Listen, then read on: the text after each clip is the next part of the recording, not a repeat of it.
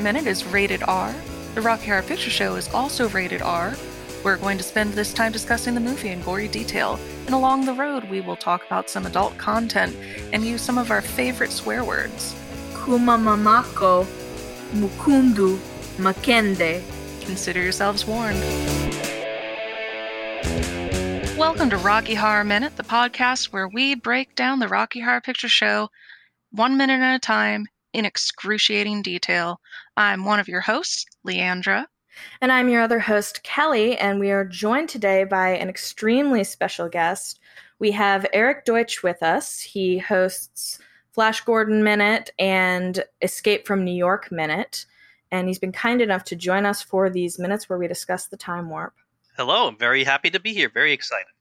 I talked with you a little bit about this before the show, but do you remember the first time that you saw the movie, Eric? I I do, and actually, it's interesting. I was aware of this song, uh, "The Time Warp," before I was aware of the movie. I grew up in the '80s, and at my junior high school dances in the late '80s, Time Warp would be played at every single dance, and it was it was a, always a major highlight of every dance. And I had never seen the movie. I had never heard of the movie at that point. I just knew there was this wacky song that was being played at every single school dance, and I picked up the dance moves by watching other kids at the first couple of dances, so that at the future dances I knew all the moves and I was able to be a part of it. Uh, I, had, I, had, no idea what this wacky song was from. I was like, wow, this is this weird song that they're always playing, and there's this cool dance with it. And then once I was in high school, I went, oh, it's from a movie, and I started hearing about this crazy movie, Rocky Horror Picture Show, and so I I rented it from the local blockbuster, most likely, and um, I really liked it. And then uh, I had a friend who was really, really into the movie, and I watched it with him maybe a year or so later. Uh, and so it's really interesting. This is going back uh, more than 25 years at this point, and those are the only two times that I saw the movie start to finish all the way through. And I've seen like bits and pieces uh, at other points here and there. But even though I only saw it those two times so long ago, I remember so much about it, and and it's it's very interesting that the movie really stuck with me. It's just such a memorable movie. Uh, and um, as we were also talking before we started recording, Kelly, that you know I I had never seen the live show, and it's one of those things. When I was living in um, in Madison, Wisconsin, many years ago, they did it every Saturday night, and it was one of those things. My friends and I would say, "We got to go to that someday. We got to go to that someday," and never actually went though. Uh, and so um, I've never seen the live show. I have always, I still always want to. All these years later, um, I'm much older now, so I wonder if I'd be able to keep up. But yeah, that's that's uh, basically my history with the movie. Oh, it's completely ageless, and the, and in New York they do it every weekend. Probably not right now during a pandemic, but mm.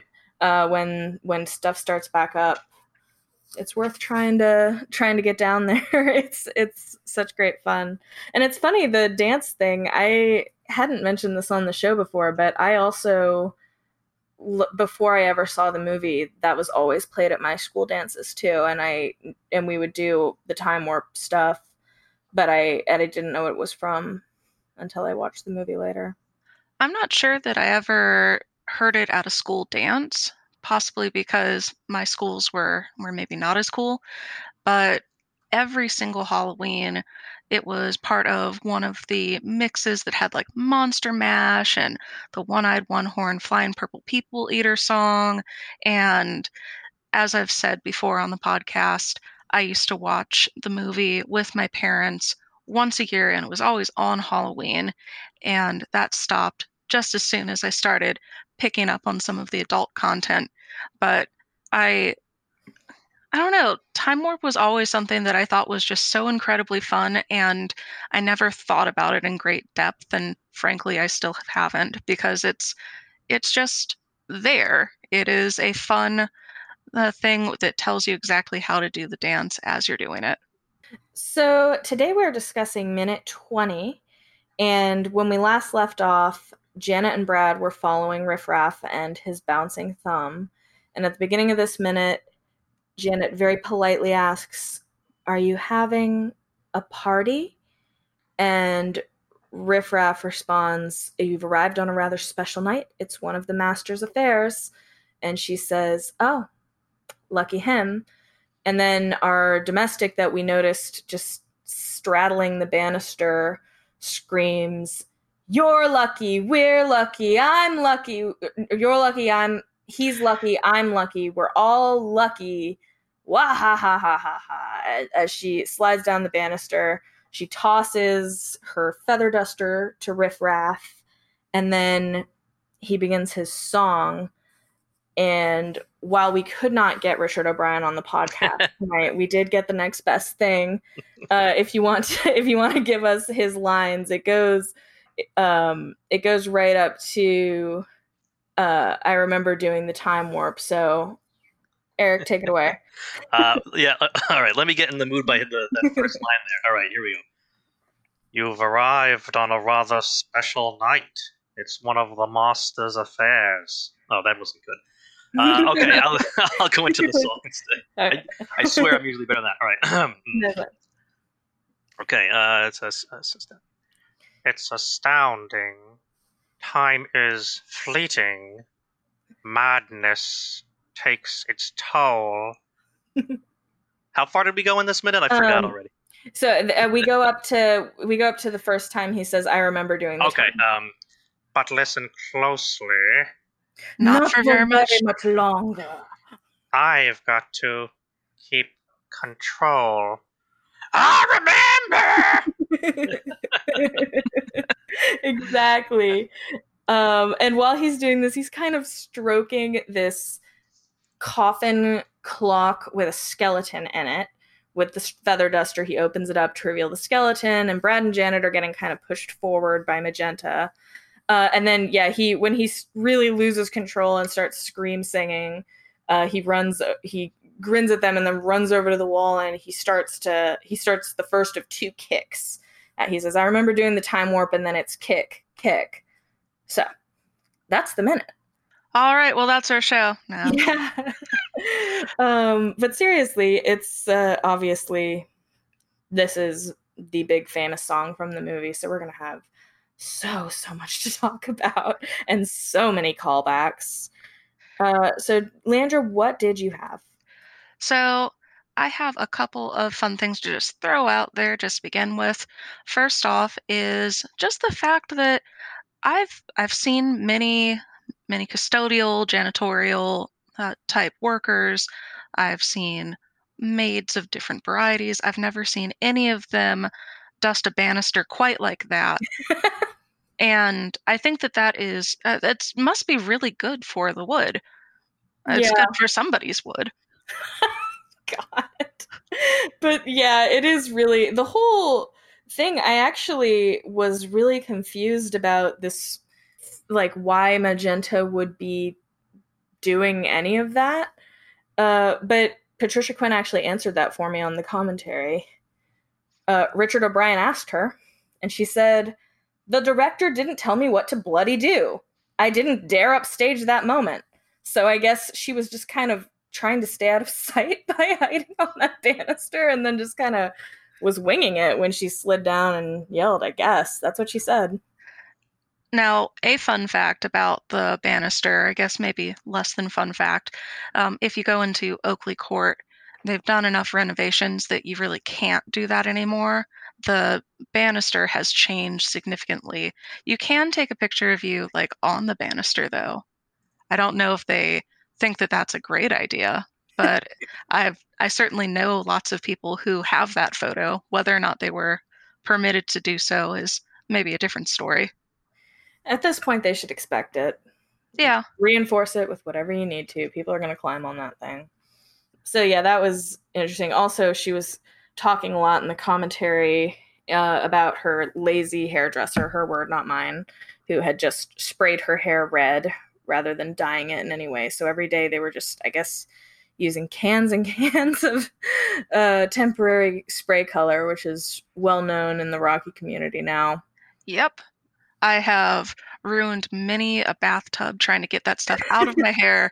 It creates this perma ring around it, and it's just, it's disgusting. And it also smells like baby powder and all of my broken hopes and dreams.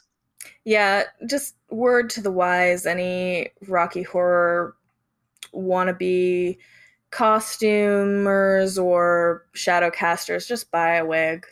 I know it's hard to find a good magenta wig, but they're out there. They're not that expensive, and it's it will save you so much grief compared to trying to do your own hair. Just just email me. I will find one for you. That is my gift to the community, to our listeners. If you email me and say I need help with finding a costume piece, I will do my best to find one for you. It's true. I make her do it for me all the time. Yes. So it's a it's not a costume piece, but it is a prop piece that I think is hilariously difficult to find now, given the fact that they were so ubiquitous at the time that they were filming this. It is the duster. The duster is something that when people were only looking at the film version of this, they thought that it was just some brown feathers. Um, and once we got a much clearer cut of the film and we started uh, getting more details, we find out that it is about two feet long and it is multicolored feathers.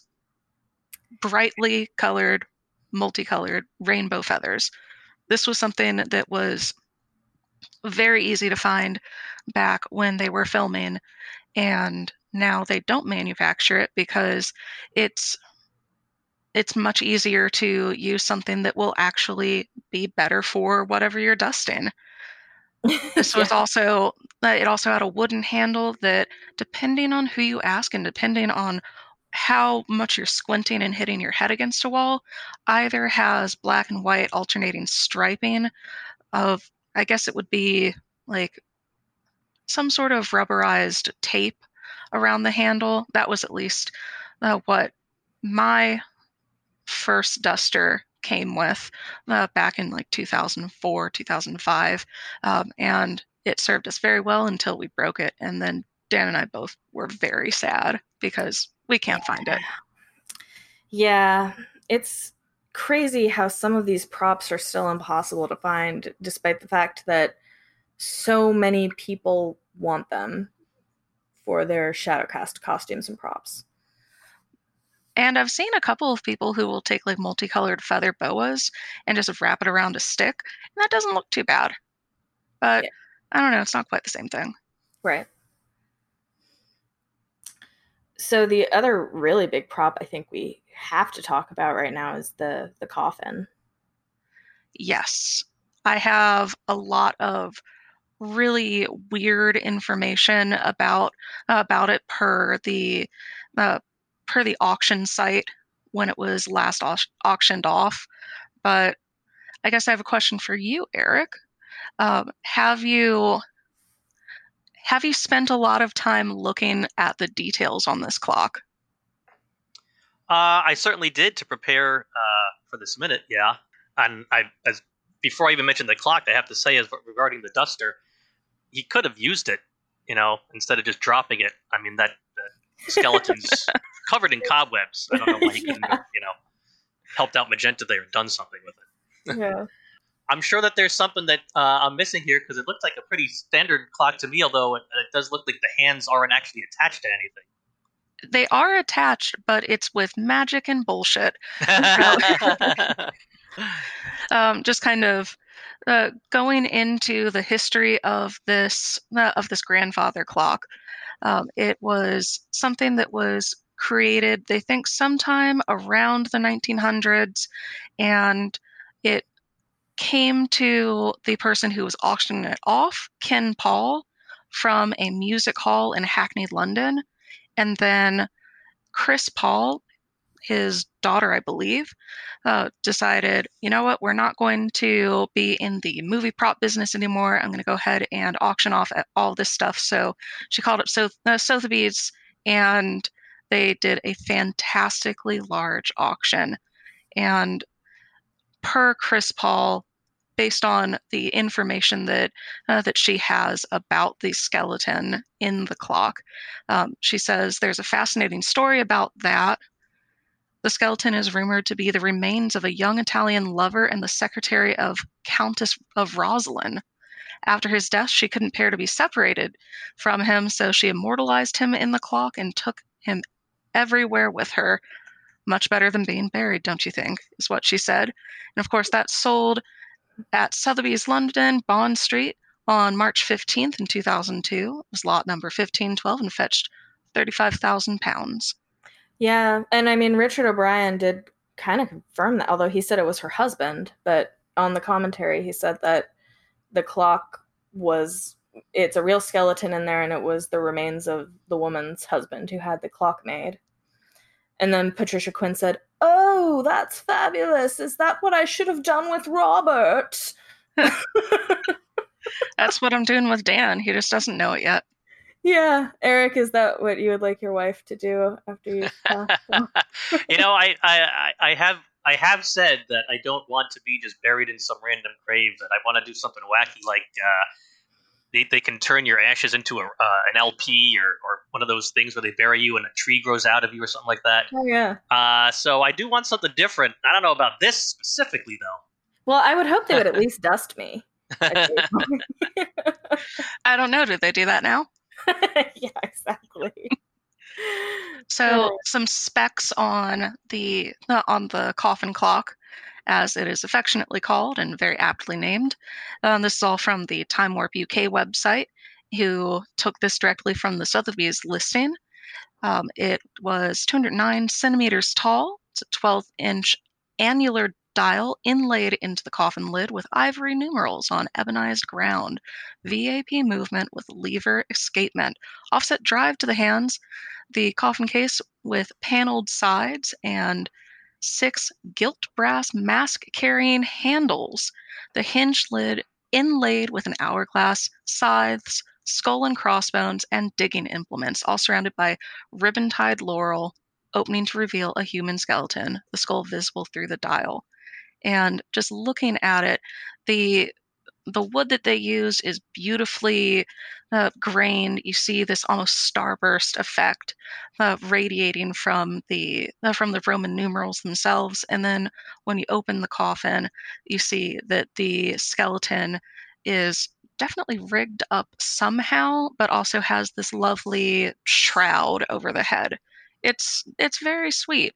I don't know that I would put any amount of effort into doing this if it were um, my uh, my lover and secretary. But clearly, the Countess of Rosslyn had uh, had slightly more that she cared about. I can't believe it only sold for thirty five thousand pounds. I mean, I know that was in two thousand two, like that's eighteen years ago now. But I mean, people spend more than that on their weddings. I'd rather have a an amazing piece of film history that has a real human skeleton in it. Am I alone, guys? Ladies? Yeah. Am I right? Okay. You'd rather have them. All right. Well. Well, I don't know. I I really don't know. I I guess that I would actually have this when Dan and I were building our cast's coffin clock to specs. Mm-hmm we realized very quickly that that was an idiot task and we had major regrets because not only did we kind of underestimate just how tall 209 centimeters is, but in order to build this as ornately as it is in real life, we had to make it like 5 million pounds heavy and it has 4,000 wheels on it and it is just it's very pretty and we see it for about 15 seconds on stage.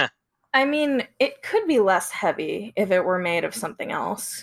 It could be less heavy if we threw it out. Well, I mean, I guess eventually after it's decomposed. But, you know, I I'm just like if we were to do it again, I'm not I love our coffin, especially since I'm never the person who has to move it or lift it. Um, but I'm just saying, if we were to do it again, I would say we should build it out of a much lighter weight material. And I definitely agree with that. The the kind of irritating thing about that was Dan got some advice from one of his technical director friends, and he was like, "Oh, you need to use this type of wood," and he was like, "Are you sure this is going to make it very heavy?" And our friend said, "Oh, you want this to last forever, though, right?" Dan said, I mean, yeah, I guess you're right. So then six months later, Dan is complaining about the fact that uh, that this is an incredibly heavy, uncomfortably unwieldy prop to move. And our friend goes, Well, I don't know why you made it so heavy. I would have just used Luan.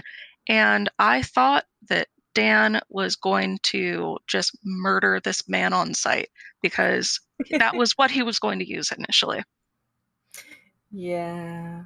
So, and then we do, we see another throwback to the American Gothic scene in the wedding. Yeah, and that's not even the the last time that we will have an American Gothic kind of callback.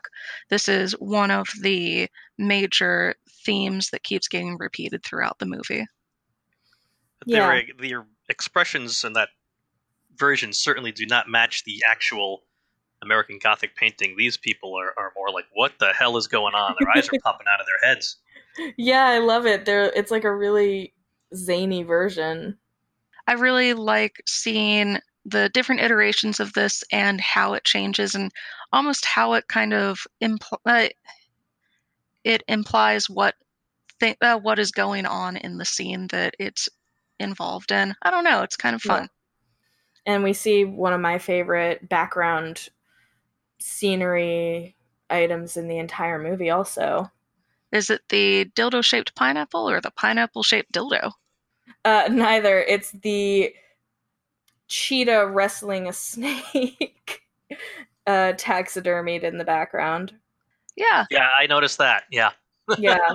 My, one of my favorite audience costumes that you don't see a lot, but when you do see it, it's always great, is sometimes someone will go as the cheetah wrestling the snake.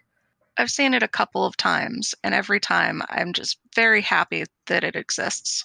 Yeah. But what a fun, weird detail. I would. I, do you know any background about how that came to be in the scene? Oh, are you asking if I know the name of the cheetah and why it had such a problem with the snake? No, I don't. Uh, I thought you were about to, I thought you were about to be like, now this was a cheetah named Mittens. Yeah, I did too. I was like, oh, this is going to be cool. no.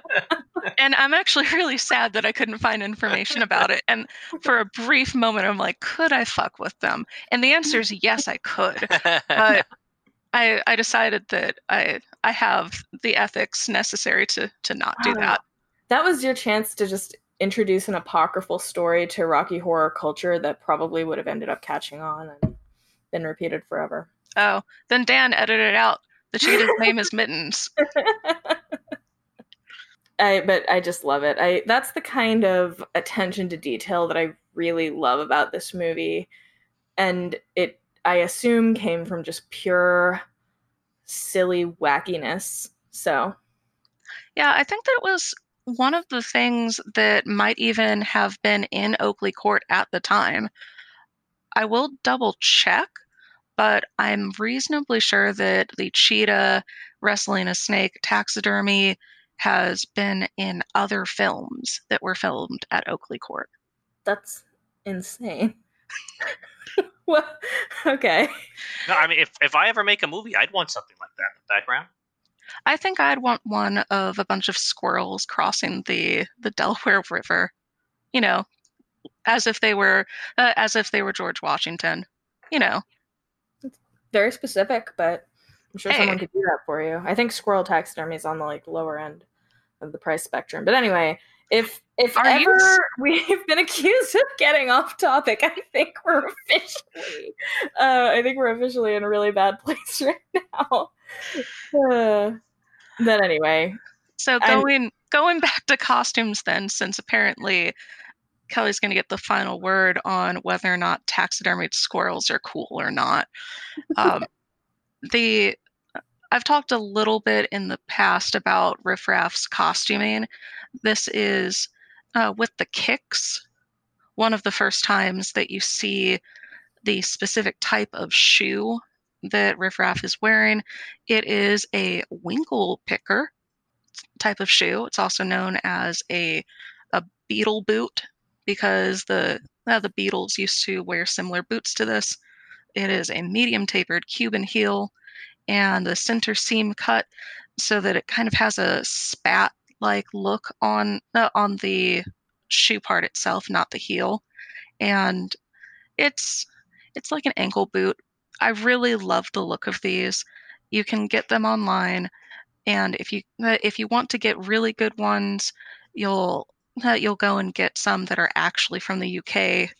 Unfortunately, I have gigantically wide feet, and in order to get these absolutely screen accurate, I'd have to spend like hundreds of dollars, and that's that's fun, but not exactly what I want to do with my life. So those are the those are the major things that I wanted to highlight as far as fun details. Just because I did bring up the dildo shaped pineapple, that is something that we will talk about in future minutes uh, because we will see it in greater detail. But it is already there. It as Riffraff is running around the uh, the elevator, we're see- no, we're to see it. Yeah, the only other really real note that I had was how high energy and excited Magenta is, and she's to get even more amped up in upcoming minutes. This is the most fun she's ever had, I think. and I guess I, for me, at least when I'm playing Magenta, it's just that she loves to scare people and she knows she's freaking them out so badly. And so she's really having the time of her life with that. She's definitely she's definitely drunk. Magenta or Patricia? Magenta. I would never say that Patricia was drunk. Yeah, no. But exactly. She Magenta for sure. But she's not acting super like later in the movie she's acting way more drunk, like she's about to actually pass out. But here she's really, really amped. See, it's interesting to me uh, you say that because to me, her arrival here and and you know you're crazy, uh, you know I'm lucky, you're lucky, we're all lucky, and, and I feel like Brad and Janet already are regretting entering this home. it's just just yeah. just based on this insane woman sliding down the banister. Like, oh, okay, what what what the hell have, have we done entering this home? exactly. so Janet definitely is like, oh, this was this is bad. This is right there with stranger danger. I need to leave. And Brad has this look of, oh, that was a loud noise. Okay, but I understand what that was about. And then he's just wandering around really trying to be like cool with everything he he does a lot of smiling and going, "Yeah, no, I'm hip. I I'm good with all of this. You don't have to be yeah. worried about me." Right. Yeah, he's definitely like trying harder to be polite perhaps. Which is very much something I would do. If I walked into this situation, I'd go, "This is normal." Like right. I don't know what I don't know what to say. I was going to yeah. do this even if I wasn't here. We've all had those like Twilight Zone dinner party experiences where you're like, these people are freaks, but I've got to stick out the evening. Or we have, right? That's, that's a common experience. um, yes, I have had dinner parties with you. my God, Ooh. fuck off. Uh, and you've had your last one now, bitch. That's but, not true. No, it's not, not, not at all. But let's uh, move into callbacks. Unless Eric, did you have anything else you noticed in this minute?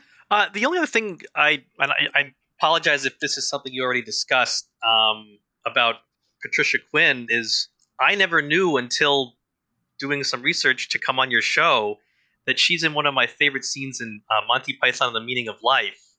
I had no idea that that was her in that scene with John Cleese. That is such a hysterical scene where they're showing the class how to have sex with your wife, and I never knew that was her until yesterday when I when I looked up uh, information about her. Yeah, we touched on that in the credits, but uh, that was new information to me too when I oh, started okay. Getting ready for the podcast. And I grew up on all Monty Python content, but I never knew it was her either. For me, I was watching a Monty Python series of films, and we uh, I was watching it with my husband Dan, and we got to that scene, we were like, wait, who is that? Wait, is that? Holy shit. And then we uh, we Googled it, we IMDb'd it, we were like, that is Patricia Quinn. That is topless Patricia Quinn. Good for you, Patricia Quinn. Uh, I love her so much. So I guess without further ado, we can move into callbacks. And um I'll start with the ones that I have for this minute. The first thing Janet says in this minute when she says, Are you having a party? The big one that I always hear, and I love this one, is to yell back, Do you see any Tupperware, bitch? then when he says you've arrived on a rather special night, it's one of the master's affairs. People respond, which one, male or female? And then as she's sliding down the banister, people will e- people will chant along and either at the end they'll just yell the banister's lucky or they might just go he's sticky i'm sticky you're sticky we're all sticky or the banister's sticky.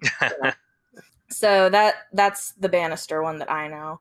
And then the really old callback when riff is approaching the coffin clock and this is something that in our Halloween episode we talked about the Tim Curry and Meatloaf Saturday Night Live sketch where they were where they were giving a few examples of callbacks. And even back then in 1981 they gave this example callback of riff raff shawa shamada that's again my excellent tim curry impression award winning and then uh but also more common now is whatever celebrity has most recently died, someone will they they will re- be referenced in some way. For example, if it's a musician, like after Tom Petty died, it was like, ladies and gentlemen, we have a very special one night only guest performance by Tom Petty, or you know whatever it is. I it's a big one, and I I know it's we've talked about uh, dead celebrity callbacks in previous minutes, Eric. It's one of the more controversial callbacks because, you know, sometimes people consider it to be in poor taste. I mean, it probably is in poor taste, but it's a it's a big, huge part of Rocky horror culture to reference, especially especially this one for recent celebrity deaths. So usually, actually, though, it gets a laugh even from people who aren't really like regulars or aren't familiar with the show because uh, I think people come mostly game. The only time I've seen a really bad reaction was after George Bush Sr. died, and somebody, uh, the an audience member made a reference to that, and it was a regular of ours who who did it, but an audience member just turned to him and just went, "You're an asshole," which was like, I mean, it, like can it's usually a huge laugh moment. So the fact it, there was like an audience groan and then just punctuated by "You're an asshole," it was crazy to me because no other celebrity got that reaction, and even like politi- politicians. So I don't know. Leandra, do you have any thoughts on that? Uh, yeah. Well, first off, yes, that regular is an asshole. So that was a true statement. no, he is. Um, yeah, he'd be yeah. the first to admit it. Yeah, I I tend to enjoy, enjoy a, a clever dead celebrity uh, reference here. I think that you can do a little bit more than I present to you this dead person. Yeah. Um, you can instead uh, go, for instance, um, we uh, we recently went to um, to a Rocky showing, um, you and I, and the day before I lamented the fact that uh, that Sean Connery had passed on and there wasn't Rocky. Yeah. And I really wanted to utilize Sean Connery to the best of his abilities in a in a callback way. And you said, We are literally going to Rocky tomorrow, you dumb slut. yeah. Went, oh, okay. So yeah. with that, uh, you uh, you could say, uh, and now presenting uh, for one night only a man who knows for a fact that he's not immortal, Sean Connery, or something like that. Yeah, I mean, yeah. The thing, yeah, and I know that it's uh, we're we're probably like scandalizing Eric right now, but oh it, no no no yeah not I mean all. the thing is it upsets people but i don't think and honestly if, if we're being really honest um there's not a ton of love lost between me and sean connery but but I like if we're being really honest, it's not uh like it's not meant to mock people or the way they died or anything. It's it's not meant to be like a um like an indictment of them in any way. It's it's supposed to be kind of a laughing with them type of thing usually.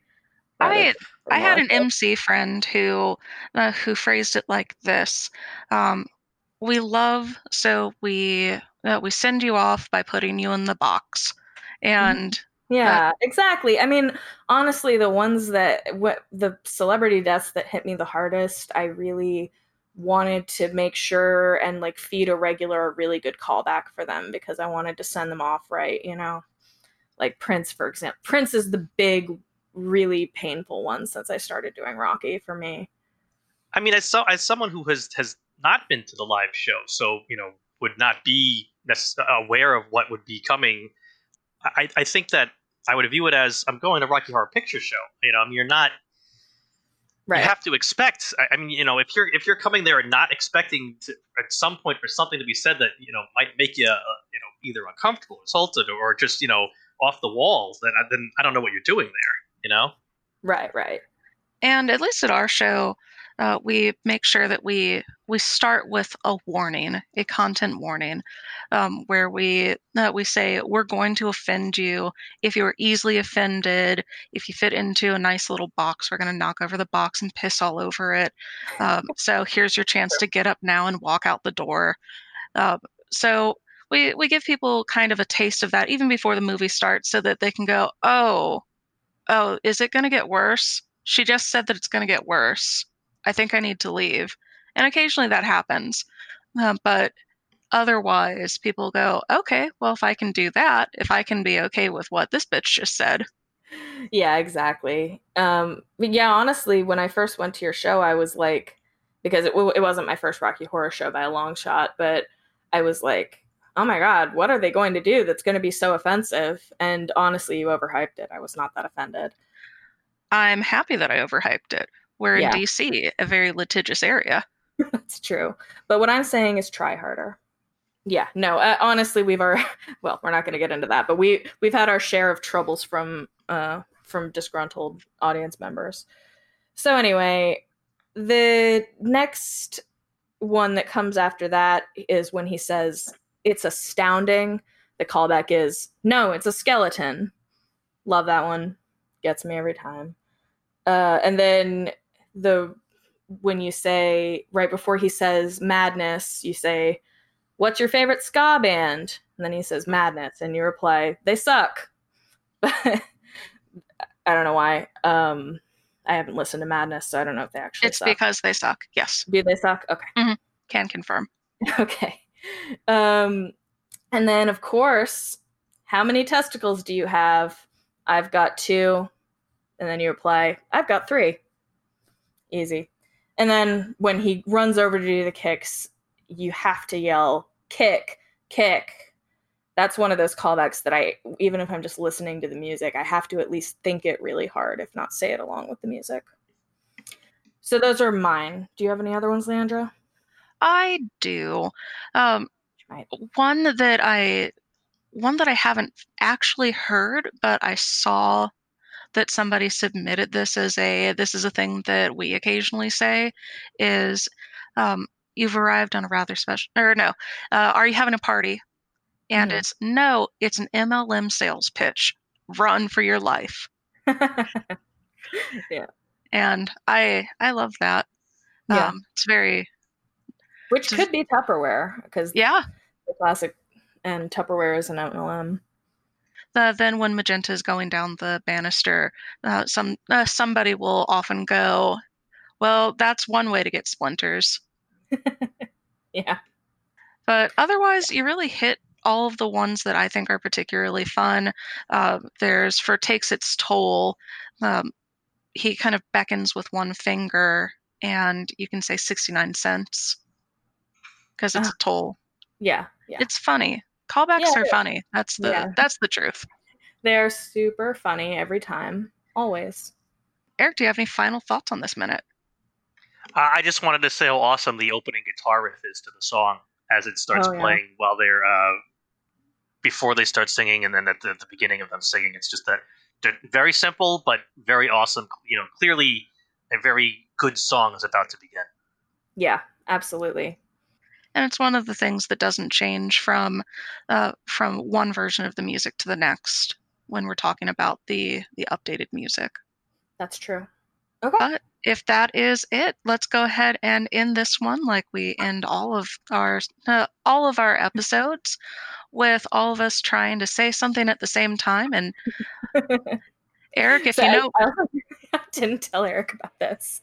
Uh, so, but this is the way, Eric. This is the way we end our shows, our Rocky Horror shows, as well as um, the podcast. Um, I guess this first time we will demonstrate for you. So now, now you don't, have, to, go, to go home, home but, but, you can't, can't stay, stay, here, here so get, the, fuck, fuck out. out. And it's always that good.